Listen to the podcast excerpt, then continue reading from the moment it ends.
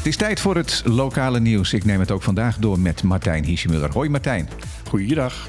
De kustwacht heeft 13 Venezolanen die op zee dobberden opgeschept vlak voor Curaçao. Vlak voor Curaçao. Uh, ze waren waarschijnlijk illegaal onderweg naar het, uh, naar het eiland. Want ze hadden een Curaçaose naam op de boot geschilderd die niet klopte. Uh, ze hebben motorpech gekregen en ze zijn aan dobberen gegaan. En ze zijn opgepikt en ja, overgedragen aan de politie. En we moeten afwachten wat er verder mee gaat gebeuren. Het waren 13 mensen, waarvan één kind en zes vrouwen. Ja, ze hadden geen papieren bij zich. Niks, dus, niks. dus dat het eigenlijk om illegale gaat is toch meer dan, is meer dan duidelijk. Dan duidelijk, ja. Het toiletwater dat uit de vliegtuigen op Bonaire wordt gehaald, gaat voortaan ook naar de waterzuiveringsinstallatie, dus het riool in. Het riool in. Het gaat rechtstreeks het riool in. Dus um, er wordt nu een aanpassing gemaakt dat er inderdaad een aansluiting van het riool op de, op de luchthaven komt, waar alles dus rechtstreeks naar in kan. Ja, wat gebeurde er dan tot dusver met dat Het werd in een put gedumpt. Het werd in een put gedumpt en volgens mij is er nu en dan gewoon geloosd. Een soort septic tank. Ja, een soort septic. Ja. En dat wordt dus nu rechtstreeks. Dat uh, is goed voor het milieu, want uh, tot nu toe kwam dat, omdat uh, de, de luchthaven dicht bij het water is, toch ook in het koraal terecht. Ja. Ik neem aan dat de andere faciliteiten van de luchthaven al op het riool aangesloten waren. Ik neem het aan, ik zou het, om heel eerlijk te zijn, niet voor 100% zeker weten. Oké, okay. maar hoe dan ook loopt de riolering daar langs. Ja. Dus het kan niet zo heel ingewikkeld zijn. Het kan niet zijn. zo heel ingewikkeld zijn, er moet gewoon een extra station gemaakt worden. Het is in ieder geval goed nieuws, want het is bekend dat het vuile water wat uit het vliegtuig komt heel zwaar verontreinigd is. Ja, er is wat reuring ontstaan over het besluit van het team van Op de Klippen, het programma dat op zaterdagmiddag wordt uitgezonden op dit station tussen 12 en 2, om naar de rechter te gaan omdat een WOP-verzoek niet volledig is ingewilligd. Dat klopt. Waar bestaat die reuring uit? Die reuring bestaat eruit van dat er uh, getwijfeld wordt aan onze motieven.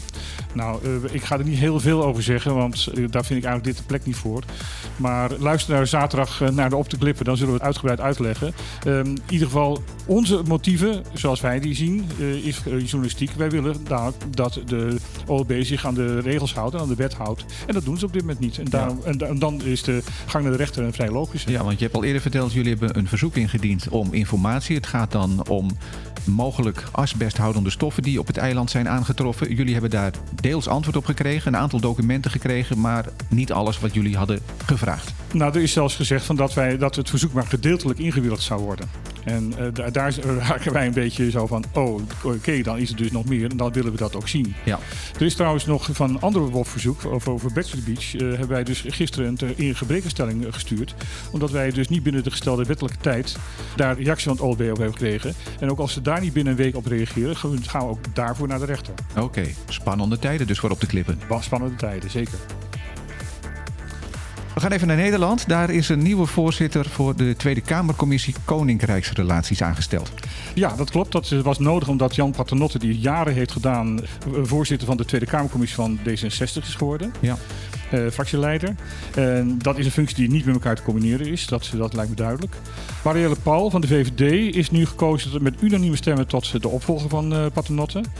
Paul is net in de politiek, in maart in de politiek gekomen, is van de VVD. Maar schijnt wel een, een redelijk talent te zijn. Zij heeft hele ruime de, bestuurservaring. Heeft een, een indrukwekkende lijst aan uh, op haar cv staan wat ze allemaal gedaan heeft. Ze is onder andere Global Direction Communication, de Koninklijke BAM-groep geweest. De, totdat ze in de Kamer kwam. Ja. Dus uh, communiceren zou ze horen te, te kunnen. ze heeft een Pakistaanse achtergrond. Daar, daar liggen haar roots. Mm -hmm. En heeft veel met internationaal recht te maken gehad. En, en mogen hopen dat zij dus uh, ja, zich snel inwerkt in het uh, Koninkrijk. Ja, heeft ze al enige banden met het Caribisch gebied? Nee, geen enkele. Kennis van? Nee, geen enkele. Dat dan weer niet.